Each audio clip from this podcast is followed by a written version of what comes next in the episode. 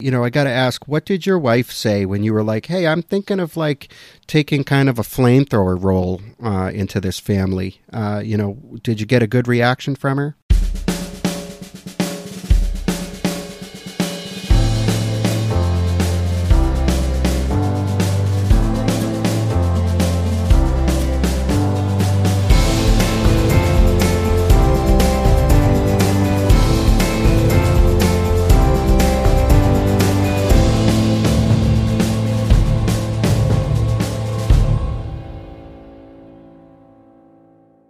Hey, everybody. Thanks for tuning in to another episode of the Reenactors Corner podcast. This is Chris here once again.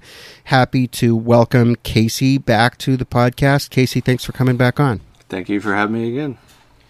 So, we have a very exciting thing to talk about today. You have undertaken a really unique and interesting uh, un- endeavor here. You basically are going to be one of you know, probably very few people in the world really doing like a kind of a World War II reenacting related uh, business. Why don't you just take it away and uh, give us all the big announcement?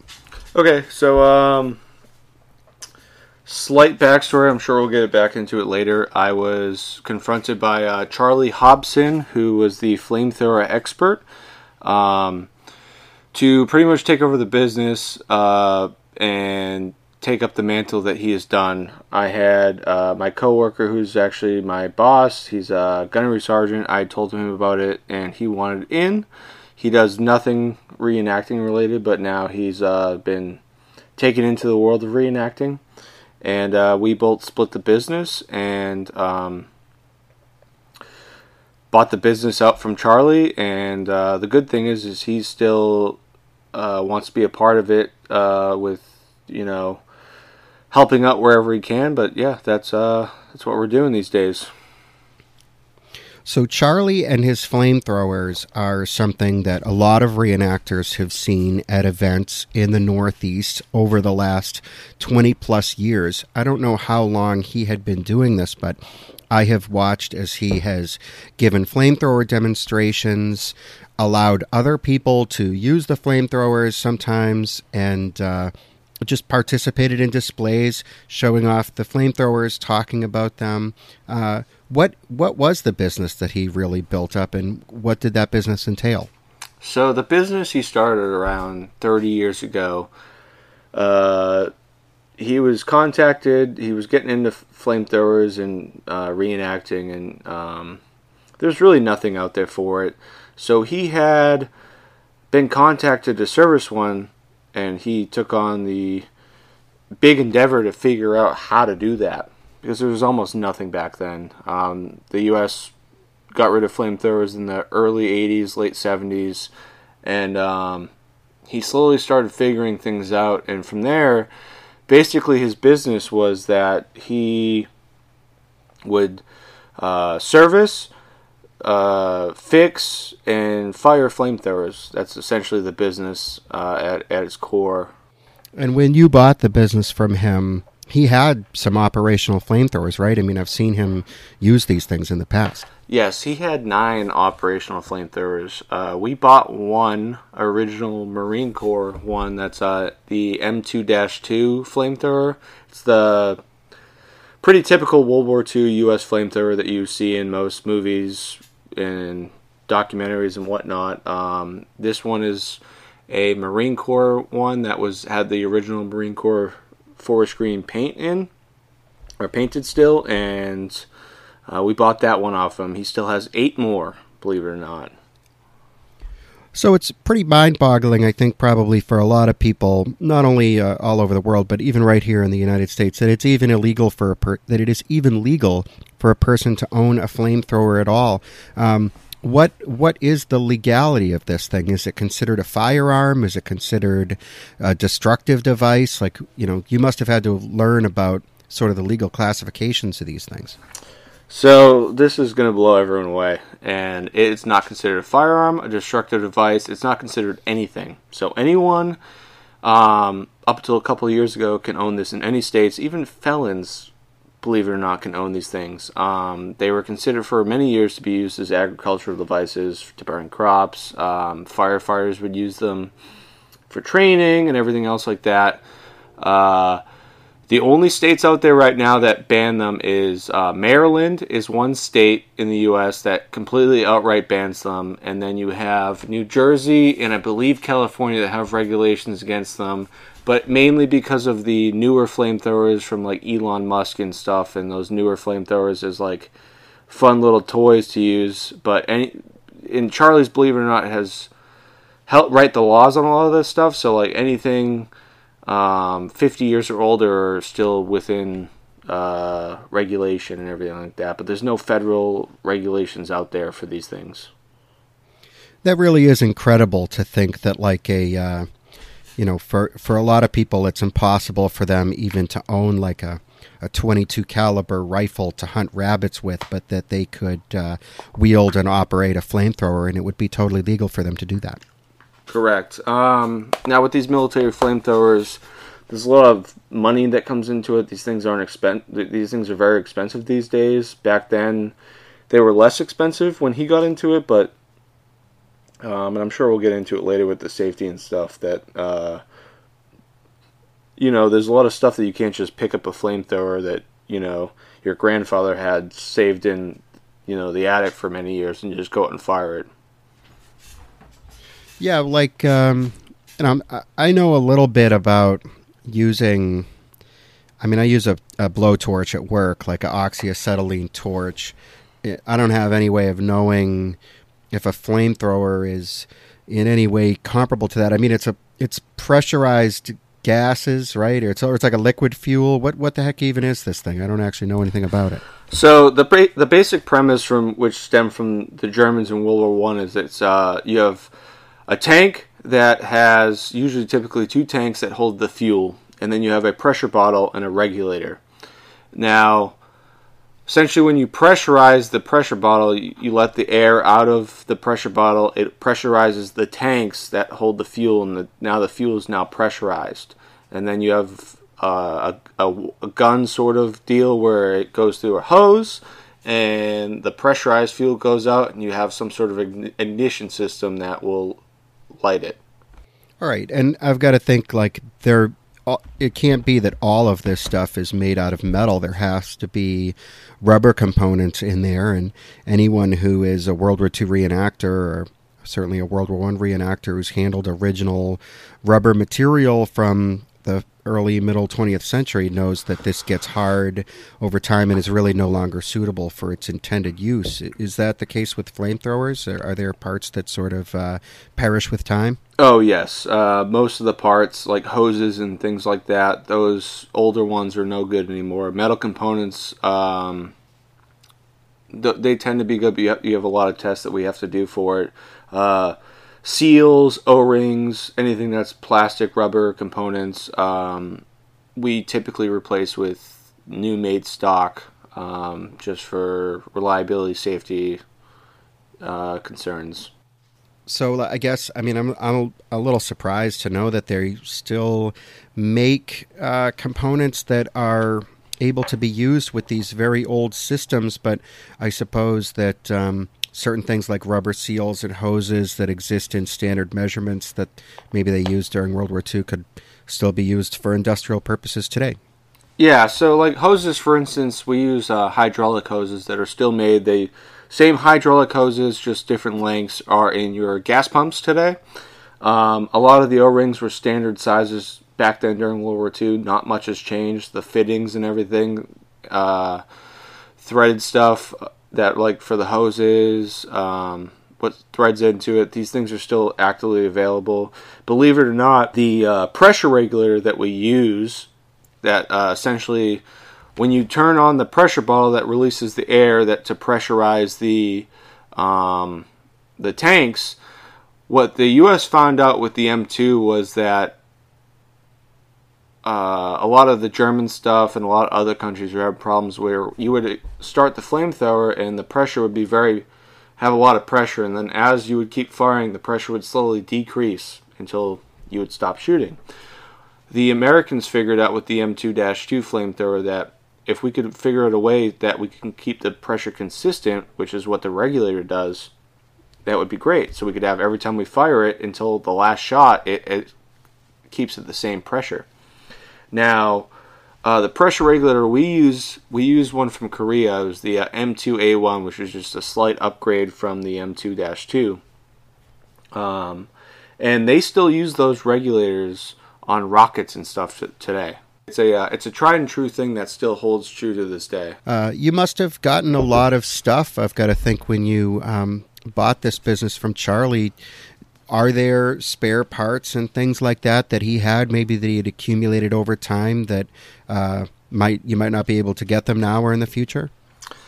Uh, yes. Shorter answer is yes. Um, I have been doing flamethrower reenactments and repairs uh, throughout the years with Charlie for about eight years now, and I keep my eye out for just like reenactment gear, firearms, etc. Um, and I would say about ninety nine percent of this stuff I've never seen available on the internet, uh, which is a pretty crazy thing. Uh, we what he gave us versus what we thought we were getting on his list of stuff that we paid for uh, was vastly different. We got mounds and mounds of stuff that uh, I currently because me and my uh, co-business owner he doesn't really have the room and uh, I though he does have the room, it's in his garage, which isn't climate controlled. Where I have it all in my basement, which is climate controlled because rust is a big enemy of flamethrower parts because you don't want rust uh, and you know metal breakdown through corrosion. So I essentially have an entire basement full of uh, boxes, parts, filing cabinets, uh, it, anything and anything flamethrower related. It, it's just I have mounds of it. It's it honestly, Chris. It it fails. It, it puts your mounds to shame. Well, I'm glad to hear that because uh, you know it really makes me happy when someone else has like a bigger hoarding issue than I do. Yeah, it was. We bought a giant. We got we rented a giant truck to pick all this stuff up, and as we went through it, we were like, "What in the hell did we get ourselves into?" I guess we, we probably should have said this before, and uh, people who are longtime listeners who've heard you on the podcast before, Casey, will already know this. But you're not just like a a 14 year old boy who got interested in reenacting six months ago. You have like a lot of experience in reenacting, and also a lot of experience with weapons due to your training in the United States Marines. And I can see why. Um, Charlie might have thought that you would be a great person to take what he had built and carry it on into the future. Um, I got to think there's got to be a lot of literature. You know, you mentioned filing cabinets, but there must be a lot of stuff written down about um, parts and fuels and how to and safety and all of these other topics that go along with being maybe the foremost expert in the United States on flamethrower use and operation. Yeah, uh, pretty much hit it on the head.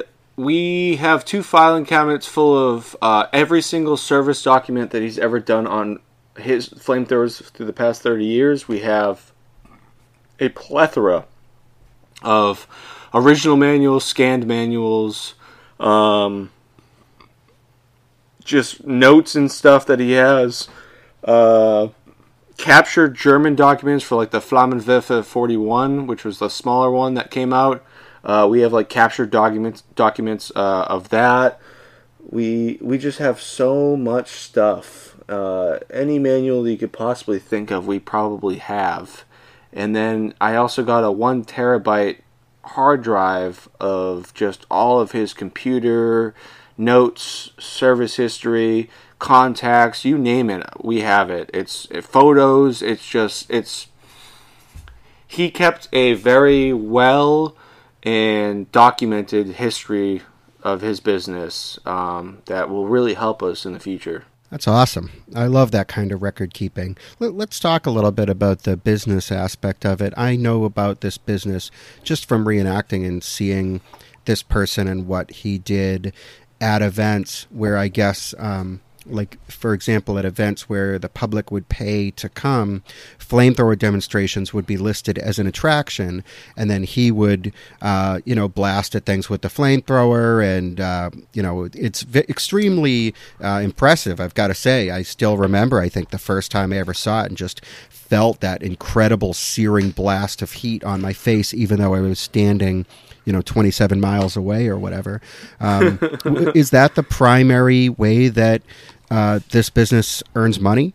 Yeah. So, um, so servicing, rebuilding flamethrowers is a big part of it because these things are inherently expensive these days. Because if you got a flamethrower and you don't know the condition of it, it's essentially worth as a collectible item versus a working one. Um, so we provide those services to fix them, test them, make sure they're all safe, so you have a working flamethrower. But one of the other big big things we do is we do go to shows, we do contact these uh, reenactments, public reenactments. Uh, we do do private reenactments or uh, private shows, machine gun shoots. Yeah, I mean rentals are probably the biggest cost, but you know the the reenactments we do charge for you know our time fuel, travel, all that stuff.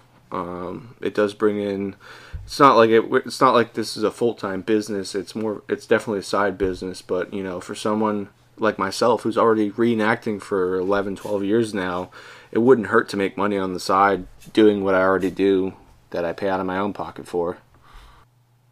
I think it's great. You know, something like this requires a lot of expertise. It requires being able to offer something that other people aren't offering. I mean, I think that the reenacting and sort of reenacting adjacent markets are pretty saturated with a lot of businesses. And this is something that is so niche. Um, I don't think you're going to have any competition, right? This is something that was kind of built by this one guy over decades, and he is now retiring and is passing on the torch. Just seems like a really great opportunity, and uh, I, I, think you're the guy to do it. I mean, you you alluded to this before, but um, you know, you fired uh, his flamethrower or flamethrowers long before uh, taking over his business as your own ever was something on your radar. Isn't that right? Yeah, that's correct. And uh, it's funny, funny you say that. Uh, so my wife, I, I, didn't even remember this, but when I told my wife that uh, he had offered me the business last year, uh, 2022, when I went to the Reading Air Show, um, he, I told my wife this, and she goes, "Well, he said that before, right?" And I was like, "Huh?" And he, I guess my wife remembered I didn't that he apparently said you know one day this this could be yours and I was like oh yeah yeah that'd be cool and then um, it kind of became a reality um, and I just want to just say so when when we bought he had other people that were willing to buy the business but he knew like the, the two Marines he want he's big big fan of the Marine Corps he uh, wanted to go to two Marines, and with our maintenance and firearms background, he thought we'd be the best fit. And because we actually like a lot of these couple other people that were on the hook to buy it, they were you know firearms salesman, gunsmith, or whatever. They just didn't have uh, had a, a different background, and you know we would keep it going for a while. And since we bought the business and have spent a lot of time with him, uh, working on stuff and firing and everything since we bought it. Um, he's pretty much kind of a little. I think we took the weight off his shoulders, and he's still going to be like an active person in it. Um, he, as far as maintenance and everything go, we're definitely going to be probably the the people that are going to help, but he's going to be actively there to if we run into problems that uh, that he's run into that he could help us out with, or you know, go out to reenactments, he'll he'll still come out to these things. So he's still part of the business. He's not completely retired. I think that we kind of revitalized him, um, and it's crazy. He's in his seventies, and this man was running laps around both of us. He is a he is a machine. It must be emotional for him. I mean, this clearly is something that he put a significant chunk of his life energy into this passion that he formed into this business and uh, it must be really affirming for him to see you guys approaching it with some renewed energy and the ability to carry this thing on into the future oh yeah he uh like i said he was he was really willing to give up the mantle and be done with it after a couple years out. Like he had said from the get go, like I got probably a couple more years in this that I'll help you guys with if you want it. But uh, after seeing us in action and how we do things and interacting, we spent like a week at his house just going through everything, learning as much as possible that we didn't already know, and uh, yeah, he's like he. I, it's almost like similar to reenacting when you, you're around people that you're like kind of getting burnt out on with reenacting and you're kind of done with it, and then you get around these new people and it's like revitalized and you want to be actively a part of it, and he, he's kind of gone that way. That's great. Now, you know, what's it really like uh, firing a flamethrower? I know it's kind of hard to even describe. Like, you know, if someone asked me, like, what's it like firing a gun? I don't know. There's a, a loud noise and recoil, but uh, a flamethrower is a totally different thing and something that a lot of people will probably never experience, maybe never want to experience. Uh, you know, is it is it hot, Casey? All right, so I got two things for that. Um, I guess three. I'll give you my my personal things. So when we went up there, uh, the guy who split the business with me, he's my gunny, um, James Meany, great guy.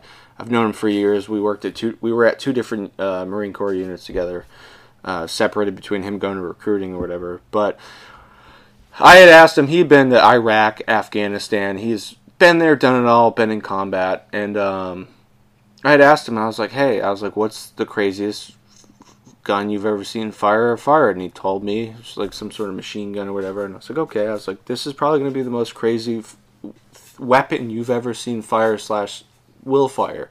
And he goes, all right. He fires it. He comes back to me with the, the empty tanks on his back, and I'm like, well, what did you think? And he's like, that was incredible. And I was like, was it the most ridiculous thing you've ever seen in your life? And he goes, yes. And now, the second part is that uh, so for those who aren't familiar with it, uh, uh, Woody Williams, Hershel Woody Williams, he was the uh, he passed away last year. God rest his soul. He was the uh, last Medal of Honor recipient of World War II to pass away. And on Iwo Jima, he had burned out seven bunkers with his flamethrower in one day. And he was re- he uh, received the Medal of Honor for it. So Charlie had done flamethrower reenactments with them. He was also uh, the leader of the Gold Star Memorial Foundation or whatever, where he would go all across the United States and build Gold Star uh, monuments, which essentially the Gold Star found. Gold Star is like uh, if you are a parent and your loved one, your son or daughter dies in war, uh, you would be a Gold Star family. So they would build monuments all over the, the country. And he was pretty busy with that. And the last reenactment he did was was with Charlie was in 2021 in his uh, in West Virginia where he li- where he lived, and he one of his things that he wanted, he just wanted to see people's reactions. He wanted to do more. We were actually planning for one last year, like two months bef- after he passed away, and obviously we didn't do it because he passed away, unfortunately. But one of the biggest things that he wanted to see on people's faces, he said he wanted to be at Marines, and he wanted to see people's reactions when they saw the flamethrower. And the best way I can describe it of, of seeing a flamethrower shoot in person is that picture you're at a campfire you got a big old campfire going, and you get really close, and you can feel the ambient heat to the point where it, it's it's very hot. You gotta you gotta back away. That's what it's like about 40, 50 feet away. It's just yeah, that's true. It's it's just an extreme amount of heat, and then seeing it forced in one direction. It's just it's incredible. And one of the things I first noticed is how much recoil it truly has because of the the the pressure behind it. Um, it's got quite a quite a bit of pressure. What is the uh, what is the fuel that comes out? It's like a flaming liquid, is it? It depends on what you ask. So what we do is we shoot diesel fuel. It's a non-volatile gas. You can put a match on it, so it's very safe. And then we use uh, for the propellant, the gas, we use nitrogen. It's uh, inert gas. Uh, that's what they use in fire extinguishers. So it's rather safe. So in wartime, nitrogen was the uh, the preferred method, but if you couldn't do it, you could just use compressed air. But obviously, compressed air plus fire equals more fire. Um, they did use gasoline. Um, there's no doubt they preferred diesel fuel, but uh, towards the end of the war, probably from like 43 on, they were really experimenting with gelled gas like napalm, which is a diesel uh, gasoline mixture with a uh, powdered component to gel it. That sounds uh, that sounds really wild. Um, you know, it's. I, I want to ask you before I forget.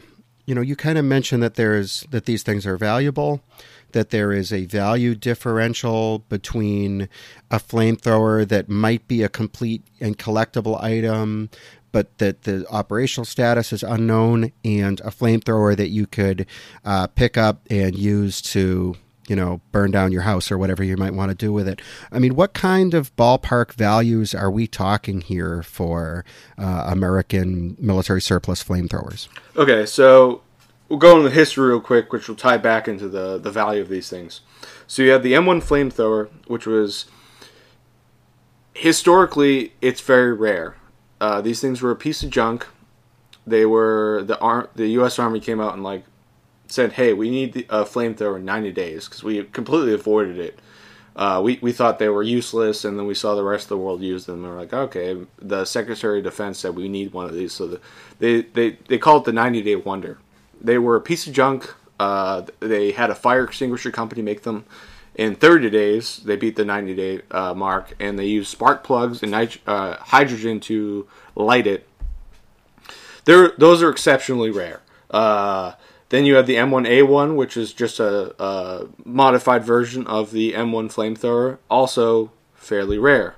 Then you have the M2 2 flamethrower. Uh, more common, they made much more of them. Uh, they work a lot more reliably. And then you have the, you can get into different stuff, but you have the M3 auxiliary flamethrower. This is what replaces the coaxial machine gun uh, with a flamethrower. Those are pretty uh, expensive and rare. We also got a parts kit that I didn't even know about in our collection that we have to rebuild uh, from the ground up. And then you have the M9 7, which was the Vietnam era one. Uh, those ones are, the tanks aren't exceptionally rare, but the gun groups are the one that actually, the part that shoots the flame because uh, the U.S. Army and Marine Corps destroyed most of them. So, uh, an M2 2 in rebuilt configuration, you're looking at anywhere from twenty to thirty-five thousand um, dollars. It depends on if it's World War II parts, if it's Korean War parts. It really depends. Um, if it's in an unissued condition, uh, M1 and M1A1 flamethrowers typically can be anywhere from twenty-two to thirty-five thousand dollars. Like I said, it really varies on the condition and the originality of the flamethrower. And then the uh, the Vietnam ones, the M9-7 can be a lot more money because of that wand, um, the the gun the gun group. So um, they're very expensive. And with the now, I'm talking with all these prices. I'm talking working flamethrowers. And a working flamethrower isn't worth a damn if it's not hydro tested, which is the test we do to, for test for inelastic deformation. I'm sure we'll get into that, but they have to be done every five to ten years to make sure that the the tank to make sure the flamethrower can still withstand the pressure of it being constantly used. Um, so, and we're talking if it's just a a run of the mill flamethrower that hasn't been tested, never been fired, it's been sitting somewhere, you're looking at ten thousand dollars. A lot of these flamethrowers were um, demilled with pickaxes. They would put a pickaxe in each of the tanks. Those can be rebuilt, and they can be worth. We can we have a way to re-weld them. Um, believe it or not, still work and work very reliably. Those are looking from seventeen to twenty-three thousand dollars, if not more, depending on the the historical value of what it was before. That's really fascinating. Yeah, like, you know, why don't you tell us a little bit about the whole safety and testing aspect of this thing? You know, I don't know the first thing about what goes into it. Um, I mean, I know that there's there's risks there, right? Like anyone who's seen Saving Private Ryan has seen the scene where you know the guy's flamethrower gets shot or whatever, and he blows up and he just dies a horrible fiery death. How can you avoid that fate for yourself? Okay, so I'll stop you right there. All right, so the Hollywood scene loves to show the flamethrower get shot and blow up and uh, have a fiery, horrific death, and that's just untrue. Um, you would have to have the correct situation where you're shooting napalm or gasoline, maybe even diesel fuel. I'm sure it could happen, and these things did happen. but you have to have the the the flamethrower pressurized, ready to go. Like the the fuel tanks are pressurized with the air, and you would have to have some sort of incendiary bullet hit the tanks, not a regular bullet. If a regular bullet will hit it, it would just either spurt out fuel all over the operator or the operator might get killed from shrapnel. But, you know, according to Hollywood, that's not cool enough. So it did happen. I'm not going to say it didn't. I've read books where it did. I've talked to, you know, veterans and I've read uh, veteran interviews where it did happen, but it was so, so uncommon. Um, the biggest the biggest problem with being a flamethrower operator was just your life expectancy because like mainly the, on the Pacific War in the Pacific theater the Japanese were only afraid of one thing and that was flamethrower operators. Nobody wanted to be burned to death. So you were a giant target and you were slow moving because these things weigh about 85 pounds with fuel.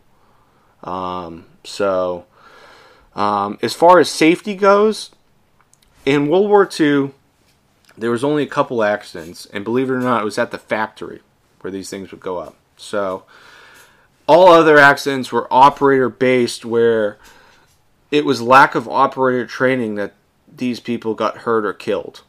Uh, the two biggest ways to get killed with a flamethrower is shooting too close to you and having the flame bounce back towards you, or shooting because of the recoil on it is letting the gun group, the wand as we call it, go and let it go up, have the recoil go up and rain fuel back down on you. Very safe. Now, let me preface that with it's safe if they're just like regular firearms or anything else, it's safe when they're maintained properly. Flamethrowers are not like firearms where you could have them in grease for 40 years and bring it out. As long as you have the right ammo you can shoot it and it'll be fine. They're more like cars. If they sit you need a lot of maintenance to be done to them. And they they, they could work. Um, in world war ii the uh, the rate of accidents was 1 in 40,000 and like i said they were mainly at the factory we've we've gotten that statistic down to 1 in 1 million and a half and now charlie he has had over 4,000 firings and taught over 900 people how to shoot, and he's had zero incidents. That's really impressive. Yeah. I guess for the flamethrower that you have, you guys must have a sort of a maintenance schedule for it. And I guess the idea is that other people out there who are using flamethrowers for whatever purpose uh, might periodically be sending this thing to you to be uh, tested, certified, repaired as needed. Is that is that how it is? Yes. Uh, so, um, you know, these things are inherently anywhere from sixty to eighty something years old. Um, we're looking at five to ten years for rebuilds uh, to unless they, they have issues because these things do happen. Um, we had an issue with our hose this weekend that we had to repair. Um, but typically if they don't have any problems typically five to ten years we want to test the tanks out um, redo all the seals redo the regulator the pressure bottle uh, just pretty much resurface this whole thing. Because you know we we have a very good system on servicing them because the combat load for a flamethrower to be pressurized at is 380 psi. This is typically used with napalm, which is gelled so it's heavier, so you need a higher pressure rate. We shoot these at 250 psi. So you're already putting less stress on the, the tanks for wear than if you were at 380. When we do test them, we use a uh, we do a hydro test on it that would be we test it to 600 psi. Um, so like we tested ours, our flamethrower, and we tested it to 600 psi, and you're looking for inelastic deformation, which is essentially you're looking for stretch on the tanks as you pressurize it. How much does the tanks pr- stretch? According to the manual, it's 2%. If you go over 2%, the tanks are done. They're no good anymore. Our tanks had .0002 stretching. So with the proper That's cool. with the proper maintenance and everything, you got years and years and years left on this flamethrower. That's great. No, I it doesn't even come as a huge surprise to me because uh, I know this is a totally different kind of tank. Um, but like where I work, the oxygen and acetylene tanks that we use for the torch, um, we get them refilled. You know, we'll get like a, a new tank, we return the old tank. And very often I'm looking at these tanks and these things have dates from the 50s and 40s and sometimes even before on there that these things have been in use for decades, just refilled a lot. I mean, uh, steel has the ability to be durable in that way, you know. So I I think hopefully these uh, these flamethrowers will be usable with original tanks, maybe for centuries to come, you know. I believe that they will, with the proper maintenance and uh, handling, which is a big thing. I think these things will go for at least another hundred years, if not more. Um, it's just they they very are like they can be finicky at times with little issues like leaks and stuff. Uh, you know, with seal, it's basically it, it's seals and O rings and uh, things like that that they, these things can go wrong or just parts wear down over time. But the overall components, yeah, these things can go forever. They they really are very durable. So you've been doing uh, World War II reenacting for a long time. You've been doing USMC, uh, World War II, and World War One reenacting now for a long time. Have you thought about how you're going to incorporate this new, uh, the fact that you have a functional flamethrower into like what you were already doing for reenacting, besides the business aspect of it? I, I do German and I did GI for a little bit. Um, and I've been doing Marine Corps World War II for probably nine or ten years. And then when I got into it, like I said, like I got into it probably yeah close to ten years ago with the Marine Corps stuff. Two years in, I got a chance to shoot the flamethrower, and it's been like that ever since. But with now that we own our own flamethrower, it just I, I went on almost a hiatus because there wasn't a lot of stuff for Marine Corps stuff going on and life and all that. But it's almost opened up a new door for my World War II Marine Corps impression to able to do stuff. Uh, and the unfortunate part is most of the stuff because people don't really have a big interest in the Pacific theater of war, especially on the Japanese side. We don't do a lot of tacticals, if any. There's there's very few in the country, but there's a lot of public uh, events to do things at, and uh, it's definitely opened up a whole new door. Marine Corps Parris Island, they have a museum there that has a historical group that does stuff in the Mid Atlantic area, South in the South, in like South Carolina, North Carolina, Pennsylvania. And then I got connected with the Marine Corps' official historical company. They're the official people to do all things historical for the entire Marine Corps, and it's opened up many doors to do more reenactments and teach teach the public about the, the gospel of the Marine Corps during World War II. Uh, do do stuff like that uh, make my impression better and everything else, including flamethrower stuff. I saw some pictures that you shared where you were shooting flames at stuff recently. What was what was that event? So that was the Virginia's. It's like the military mechanic uh, mechanized museum. It's essentially what they call a tank farm in Virginia. And it is in Nokesville, Virginia. They have a. Uh, it's essentially a timeline event, but they have a, a very vast amount of uh, mechanized vehicles um, and they the histor- the Marine Corps Historical Company does a uh, pretty much is the leader of that. They do a, a flamethrower demonstration, then they do a uh, sort of tactical with uh, you know Marine rifleman squads and a flamethrower where we burn out a bunker. It sounds super fun. The pictures looked cool too. Yeah, it was actually the first time I shot film at a flamethrower reenactment. I shot some 8mm film as well, but I only shot half a roll, so uh, I want to wait till I shoot the other half before I develop it. So, for anyone who's listening to this, maybe they've got a dusty old flamethrower in the closet that they haven't known what to do with. Uh, how can someone get in touch with you and maybe uh, take advantage of what you're offering now with regard to these insane weapons? okay, so uh, we are on. Uh, it's the theflamethrowerexpert.com, and then uh, since we took over the business because Charlie was not too uh, social media savvy, we have uh, flamethrower experts on Facebook, and the same with uh, Instagram. And then I actually converted my YouTube over, which was originally Colonel Hogan film, to the flamethrower experts on YouTube. Don't worry. If anyone actually watches my channel, I still post the same stuff. I'm just going to post more flamethrower stuff. But yeah, those are the places you can find us, and uh, we'll be happy to help. We'd take out some of our pictures from our events and we'd be sharing them with the veterans and you know, they would say, uh, "Oh, I, I, don't remember who this was," or, and then we would say, "Oh, no, no, like th- that's us." I wanted to change the reputation of SS reenactors. I didn't want us to always be seen as this nefarious group with strange political undercurrents. I've always loved helmets from World War II, and that has snowballed into I want to get a helmet from every country from World War II. I'm insane. The Reenactors Corner, bringing history to life.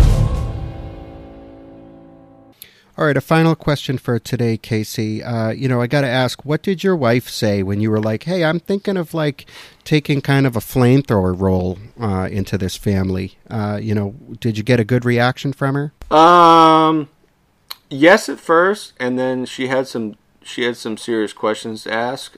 I put her mind at ease with, uh, you know, that I've been doing this for a while and there's there's money to be made and you know teach the public and everything and teach uh, our you know everyone about history of flamethrowers and she was on board. Does she want to fire the flamethrower, Casey?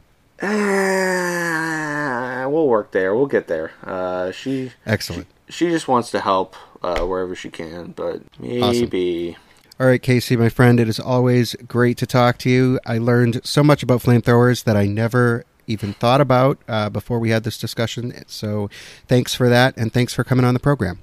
Thank you for having me. All right, so to Casey and everybody out there, uh, stay safe. Don't get blown up by a flamethrower, and I will see you in the field. See you in the field. We love hearing what you think about the podcast, so why not reach out to us on Facebook or Discord? Just search for the Reenactors Corner, and you'll find us there. And if you've enjoyed this episode, please consider supporting us via Patreon.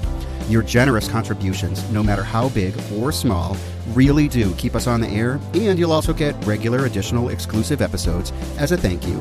You can find details of where to find us on Patreon in the show notes. Thanks for listening, and we hope you'll join us again next time here on the Reenactors Corner.